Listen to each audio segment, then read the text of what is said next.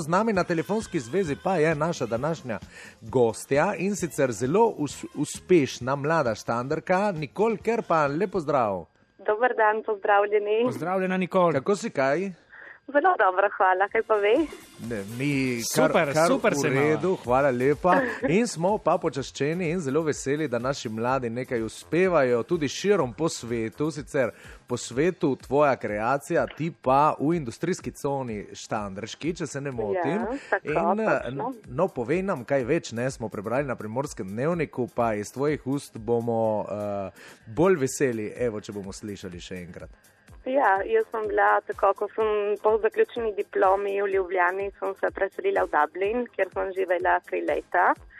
In tam sem se ukvarjala recimo bolj z modnimi izdelki in potem sem bila pa tudi uh, na Googlu, kjer sem se ukvarjala s platformo YouTube.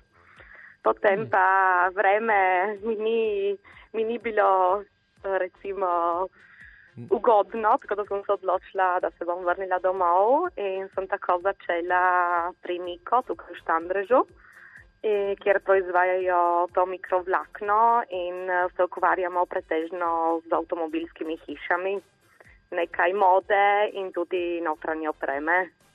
No, začnimo postopoma, da se malo pobahava, ne, Ja. kajti sva produkta družboslovnega liceja, vedi, da pred mano. Pred mano sedi klasik, ne, oni imajo klasik, eh, noči klasikov, mi pa imamo take druge uspehe, evo. Druge noči, ne? druge noči, druge noči, družboslovske noči. Eh, No, v glavnem, tam se je tvoja pot eh, nekje začela, potem na Akademiji za likovno umetnost in oblikovanje v Ljubljani. Tako, ja. Potem si sama povedala čas v Dublinu, potem sodelovanje z Googlom in tako. Kako pa si pristopila uh, k, temu, um, k temu podjetju Miko, kjer oblikujete to mikrovlakno in kaj pravzaprav je to mikrovlakno, me zanima. Mhm. Se pravi, jaz sem recimo slučajno prav po Googlu dobila um, to, kako bi se lahko reklo, Ponudbo ali ponudbo, ja, tako, kjer je pisalo, da iščejo grafičnega oblikovalca. In sem se takoj prijavila in uh, recimo, da je bilo na začetku tajno, tako da nisem vedela, za katero firmo se bo šlo. Mhm. In uh, imela sem štiri kolokvije, dva telefonska in dva potem na sedežu, kjer sem potem razkrila točno, zakaj se gre. Mhm. In uh, recimo, da po dveh mesecih potem je uspelo priti do tega, da sem bila sprejeta in sem sedaj ena od treh grafičnih oblikovalcev tukaj na sedežu v Štandrežu. Recimo, da je kar, um, sem zelo zadovoljna tudi, ker hodim na delo peš. in uh, je zelo um, spodbudljivo, imam vsak dan nove izzive, rišem, uh, si izmišljam nove vzorce, nove ideje, hodim na avtomobilske sejme, večkrat tudi potujem, sedaj v, v nedeljo grem v Južno Korejo. Mm. Na sedeže Hyundai'a, ki je General Motors in Genesis.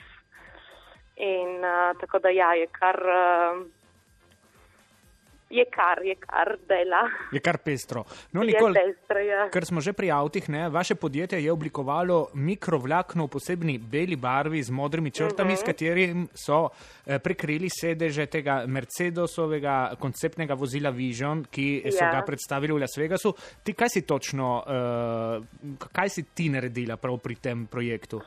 Mi smo sodelovali s skupino iz Nice, z mm -hmm. Mercedesom, kjer, um, ko se oblikuje ta konceptna vozila, so projekti tajni, tako da nismo vedeli točno, za kateri avto se bo šlo. Mm -hmm. Izvedeli smo potem 7. januarja, ko smo videli slike, ker je bil predstavljen v Las Vegasu in nismo imeli priložnosti prisostovati. Uh, tej, temu čudovitemu avtomobilu. Mm -hmm. Mi smo izbrali barvo. Barva se kliče Crystal Weiss, to je tak, taka uh, um, svetlikajoča bela.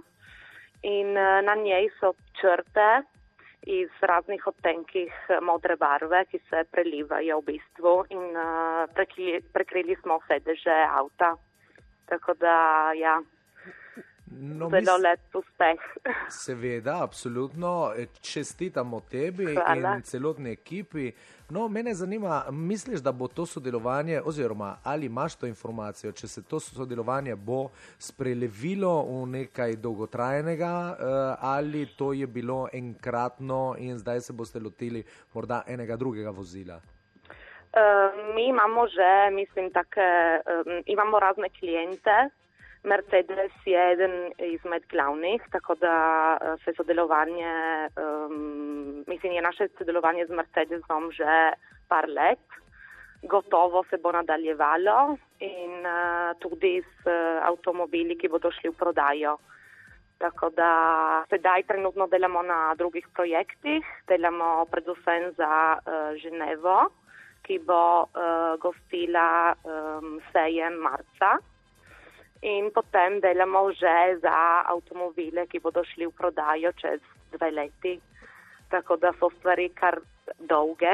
Hm, seveda, dolgoročni projekti. No, Ja. No, Nikol, veš, kaj me zanima, kakšno karakteristiko imajo ta mikrovlakna, oziroma zakaj uh, morda so boljša kot uh, običajne tkanine, ali sem popolnoma postavil eno butasto vprašanje, mi- ker se na to ne spoznam. Ne, tako da ni butasto. Um, imamo razne um, certifikate in delamo na tem, da uh, pomagamo tudi naravi. In tako smo pred enim mesecem dobili tudi peta uh, certifikat. Imamo pa tudi EPD in razne druge, sedaj se ne spomnim točno, ker jih imamo kar veliko. Uh, delamo na tem, da uh, bomo recimo počasi v letih pr- prišli do um, CO2, um, mislim, zaradi, um, re, m, kako bi Emisij. lahko razložila. Ja, tako, ja. M, Moram biti um, zelo pazljiva, na kaj povem, ker ni še Uradno. uh, uradno. Ja. Tako, tako. Uh, Če se, eh, Nikol, če se povrnemo na, tvojo, na tvoje, recimo, irsko eh, obdobje, ne? Eh, delala uh -huh. si na Googlu eh, za platformo Ja. YouTube. Kakšna je bila ta izkušnja? Je tudi na irskem ta, to podjetje Google tako inovativno in tako recimo lepo eh, skrbi za svoje, za, za svoje delavce? delavce. Ja, ja, itak. To je bilo veliko podjetje. Začelo nas je v 20, 20 ljudi, potem pa nas je bilo kar 600, tako da sem delala s celim svetom. Bila sem odgovorna za italijansko, slovensko in tudi angliško platformo, ker sem bila izbrana uh, med desetimi najboljšimi. Eh, Recimo, da je bilo včasih zabavno, včasih pa zelo pestro, ker smo delali z zelo mm, grdimi uh, tematikami, V kakšnem smislu grdimi? A Misliš z vsebinami? z vsebinami. Ja. Aha, aha. Tako da smo imeli tudi psihologe na terenu, imeli smo veliko prostega časa, priprava je bila zelo, zelo dobra. V bistvu vi ste In- pregledovali vsebine na YouTubu. Kat... Ja, tako. Mhm, mhm. Ja, Da to mogli bral sem, da... paziti. ja, ja, ja. Ja. Sem bral, da je to kar eh, težko delo. Ne? Je težko, ja. No, Zanimivo, zelo izredno zanimivo. Eh, Nikol, glej, jaz bi se od tebe poslovil na tak način, da v primeru, ko boš imela kako novost, eh, zdaj, ko smo že spet vzpostavili stike ne, po vseh Ja. teh letih, ki so šla mimo, eh, ko imaš kako novost, nam ne mudoma javiš, tako da te še Bom. kdaj povabimo. Jih bo kar veliko, tako da. Evo, torej WhatsApp in potem se slišimo. Če pa potrebuješ dva asistenta, ko potuješ okoli po Evropi in po svetu, mislim, da se s kolegom. Tudi eh, šoferja, ni, ni problem. Rade volje, en mi bo kuhal kavo, drugi mi bo pisal agendo. Tako, tako, Rade tako. Jaz lahko tudi prepisujem, eh, evo, čitam tudi nečitljive pisave od mojega kolega Ilhefe, Mateja Nadliška. Tako da mislim, Jaz da vs- kavo znam kuhati, Super. Jaz super. pa znam kuhati tudi jedi, ne? Super. Tako da z Ribe? Seveda, Eh. sem Prav, prav, izvedene za potem, za kar uh, vas vzamem. Lahko jih grem tudi za to. lovit, če želiš. No, v glavnem Super. tako.